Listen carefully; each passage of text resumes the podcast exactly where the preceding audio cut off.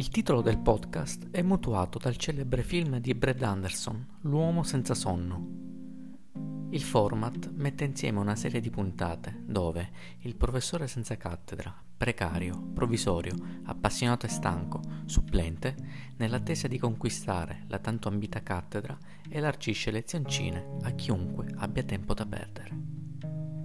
Sono Mirko Tamburello e sono un professore di italiano, storia e geografia.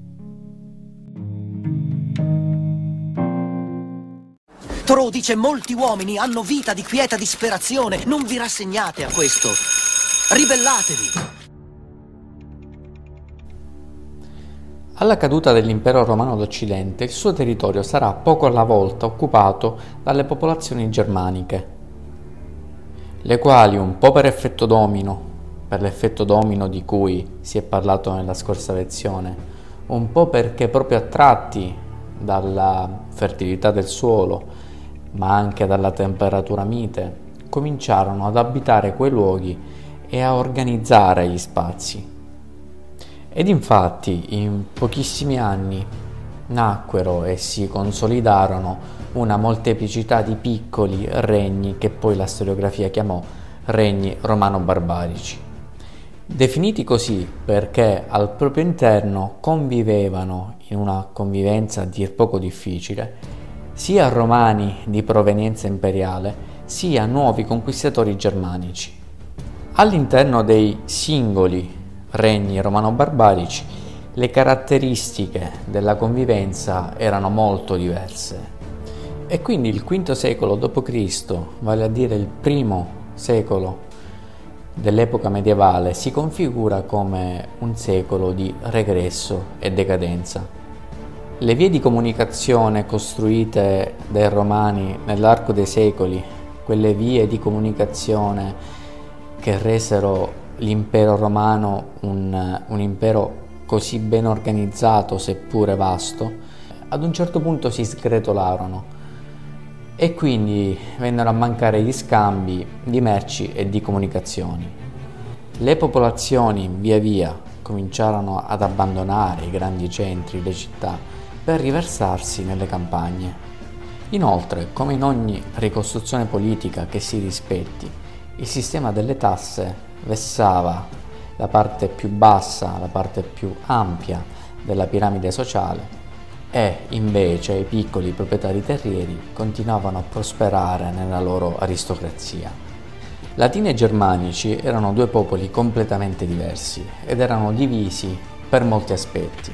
Da secoli ormai i latini potevano affidarsi ad un diritto scritto per poter gestire il loro Stato, al contrario i germanici no, i germanici non avevano nulla di scritto.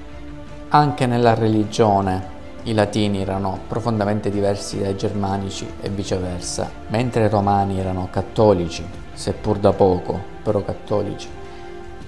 I germanici erano ariani. Altra differenza sicuramente la lingua. I latini utilizzavano il latino che i germanici non conoscevano. In alcuni casi, dico solo in alcuni casi, la convivenza riuscì a stabilirsi su una divisione di ruoli. Mentre i latini continuavano ad occuparsi dell'amministrazione del territorio, i germanici si occupavano dell'aspetto militare e dell'esercito. Andiamo adesso nel dettaglio e vediamo come nacquero i più importanti di questi regni romano-barbarici. Nel 418 l'imperatore Onorio permette ai Visigoti di stanziarsi nella Gallia meridionale, in cambio di aiuto militare contro altri germanici. Nel giro di poco tempo i Visigoti ampliano i loro domini occupando buona parte della penisola iberica. Nel 429 i Vandali partono alla conquista dell'Africa settentrionale a differenza di altri, non fanno nessuno sforzo per la convivenza. E infatti la loro dominazione fu molto dura per i latini d'Africa. Anche in Britannia la popolazione germanica, composta da Angli e Sassoni, si mantiene lontana da usi e costumi romani. Nell'isola la cultura latina scompare totalmente.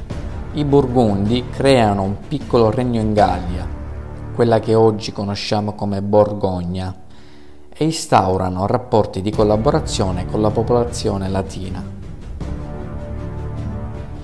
Ma accanto a questi piccoli regni romano-barbarici di cui abbiamo evidenziato le modalità di nascita e di consolidamento, ce ne sono altri, altri due, che sono molto più importanti per quanto riguarda la sfera italica. Sto parlando del regno degli Ostrogoti e del regno dei Franchi.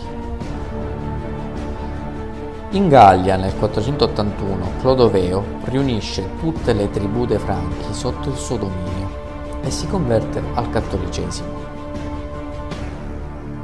Nasce quindi un'alleanza tra Franchi e Chiesa cattolica che fu estremamente importante per le sorti dell'Europa futura. Tra tutte le popolazioni germaniche i Franchi riescono a realizzare la più rapida e profonda integrazione con i Latini. Nel 474 Teodorico diventa re degli Ostrogoti. L'imperatore d'Oriente Zenone, forte dell'alleanza con il popolo barbaro, affida a lui e agli Ostrogoti il compito di riconquistare l'Italia.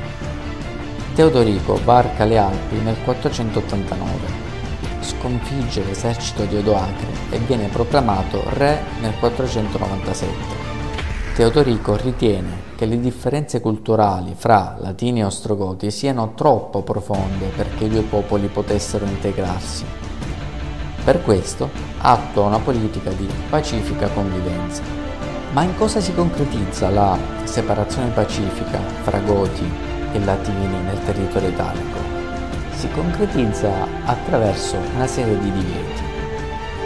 Ad esempio erano vietati matrimoni misti, oppure era vietato ai romani di portare con sé delle armi, ma era anche eh, vietato agli ostrogoti di frequentare le scuole latine. Questa fase di calma, questa fase di convivenza pacifica dura poco. Dura poco perché ad un certo punto i franchi con Clodoveo cominciano ad interessarsi ai territori ex romani. Eh, in quel momento in mano agli Ostrogoti. Ricordiamo che a capo dei Franchi il re Clodoveo aveva abbandonato l'arianesimo per aderire attraverso il battesimo al cattolicesimo, quindi la popolazione latina vedeva in lui un alleato. A questo punto Teodorico, re degli Ostrogoti, temendo un'alleanza fra Franchi e Chiesa cattolica e temendo un complotto contro di lui, non sentendosi più sostenuto dalla popolazione latina, fa un errore imperdonabile. Scatena una serie di persecuzioni anticattoliche. A causa di queste lui perderà perfino l'appoggio di Costantinopoli, quindi l'appoggio dell'impero romano d'Oriente, che inizialmente lo aveva appoggiato per la riconquista dell'Italia.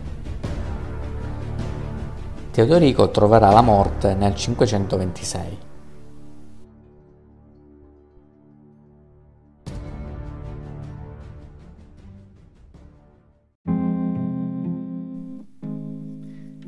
Il titolo del podcast è mutuato dal celebre film di Brad Anderson, L'uomo senza sonno. Il format mette insieme una serie di puntate dove il professore senza cattedra, precario, provvisorio, appassionato e stanco, supplente, nell'attesa di conquistare la tanto ambita cattedra, elargisce lezioncine a chiunque abbia tempo da perdere.